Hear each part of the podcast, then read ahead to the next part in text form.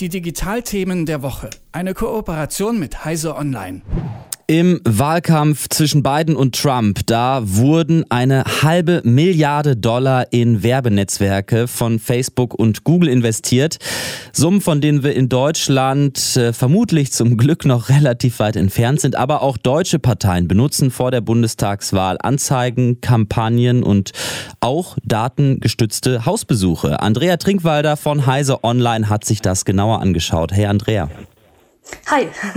Ja, vielleicht äh, erstmal ganz zu Anfang. Manche sagen sozusagen Wahlwerbung auf Facebook und Google, das ist für die Demokratie ein Problem, auch datengestützte Hausbesuche. Warum? Wie kann man sich das vorstellen? Ähm, also es ist so, ähm, Wahlwerbung ist ja erlaubt. Ähm, Wahlwerbung im Rundfunk und im Fernsehen ist aber eben sehr stark reglementiert, aus guten Gründen. Man möchte eben nicht, äh, dass Wähler zu gezielt angesprochen werden und dass es eben auch alles nachprüfbar ist.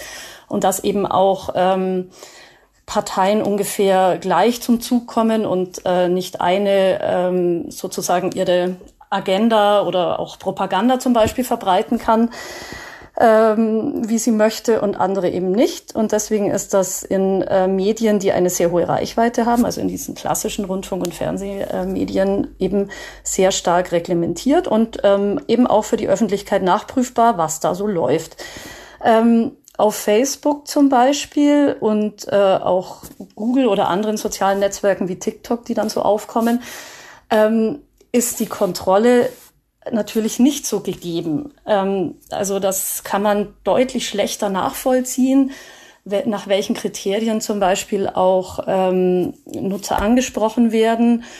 Und ähm, genau das ist dann eben das Problem, dass bestimmtes Targeting einfach so im Verborgenen stattfindet und es unheimlich schwierig ist für die Öffentlichkeit nachzuvollziehen, wer da eigentlich angesprochen wird, womit so geworben wird ähm, und so weiter. Hm. Was sind denn da die Techniken? Also Targeting, Micro-Targeting habe ich jetzt gerade äh, rausgehört. Ich habe auch irgendwie äh, gelesen, es gibt jetzt neue neuronale Netzwerke, die dich instant erkennen. Was, äh, was geht da ab?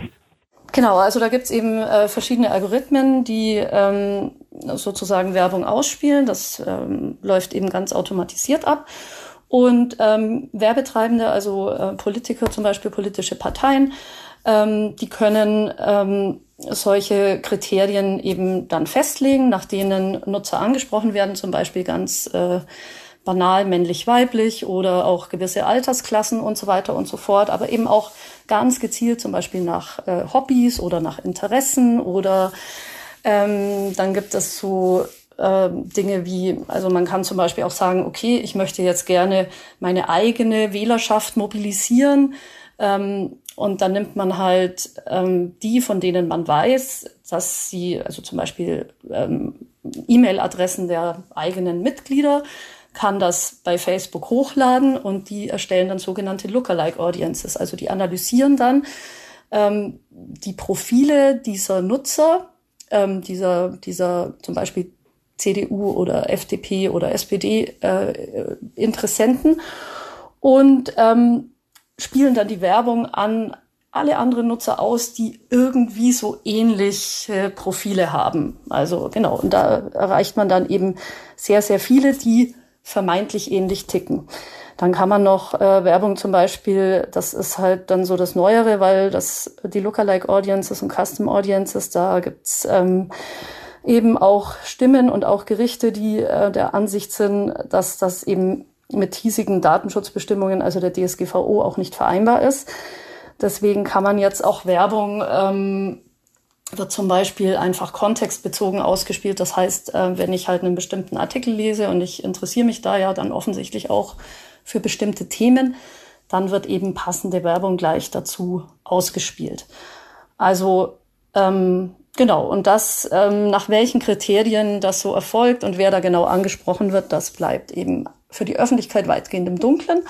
Auch wenn ähm, sich die großen sozialen Netzwerke da schon, also Facebook und Google, vor allem Google, ähm, sich da ähm, ja schon so Selbstbeschränkungen auferlegt haben und äh, Transparenzoffensiven gestartet haben. Aber meiner Meinung nach gehen die nicht weit genug. Das sind eben auch Feigenblättchen, um äh, nicht stärker reguliert zu werden.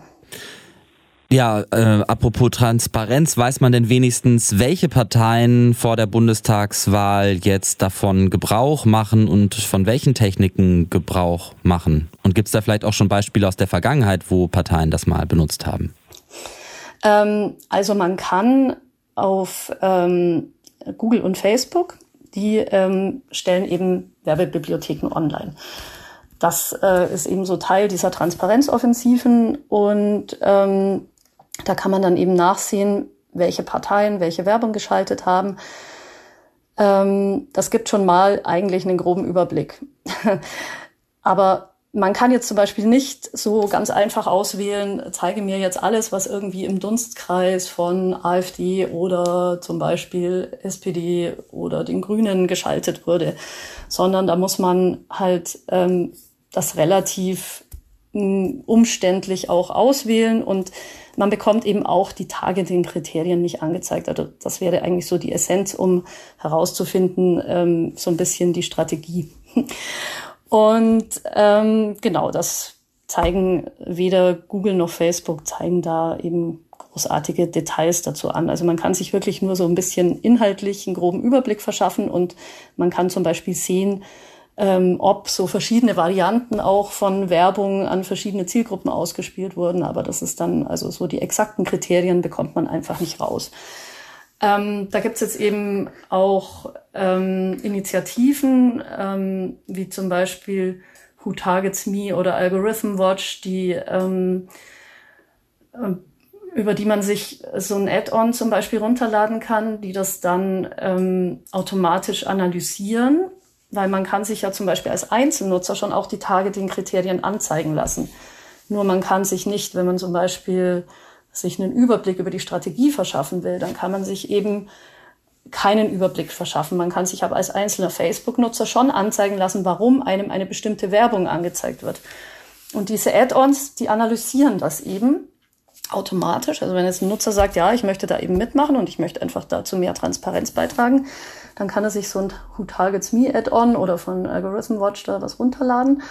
Und ähm, die analysieren dann ähm, auch so ein bisschen die Strategie, zum Beispiel auf welche äh, Stichwörter die Parteien gehen und genau, ähm, ob sie zum Beispiel diese Lookalike Audiences benutzen. Also das kann man dann schon ein bisschen besser nachvollziehen.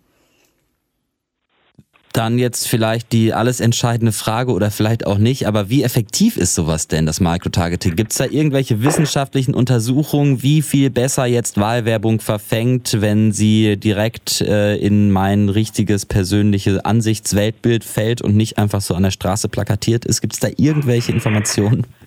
Das ist sehr, sehr schwierig. Also ich meine, es wurde schon rausgefunden, dass eben, also ähm, es überwiegend sprechen die Parteien schon so ihre ähm, ja, so Stammwählerschaft, also versuchen die zu mobilisieren, weil das hat sich eben herausgestellt, dass das am effektivsten ist. Dann gibt's eben auch von manchen so Strategien, dass sie eben auf Wechselwähler, die sich da noch äh, sehr unsicher sind, dass sie versuchen, die dann so ein bisschen zu überzeugen.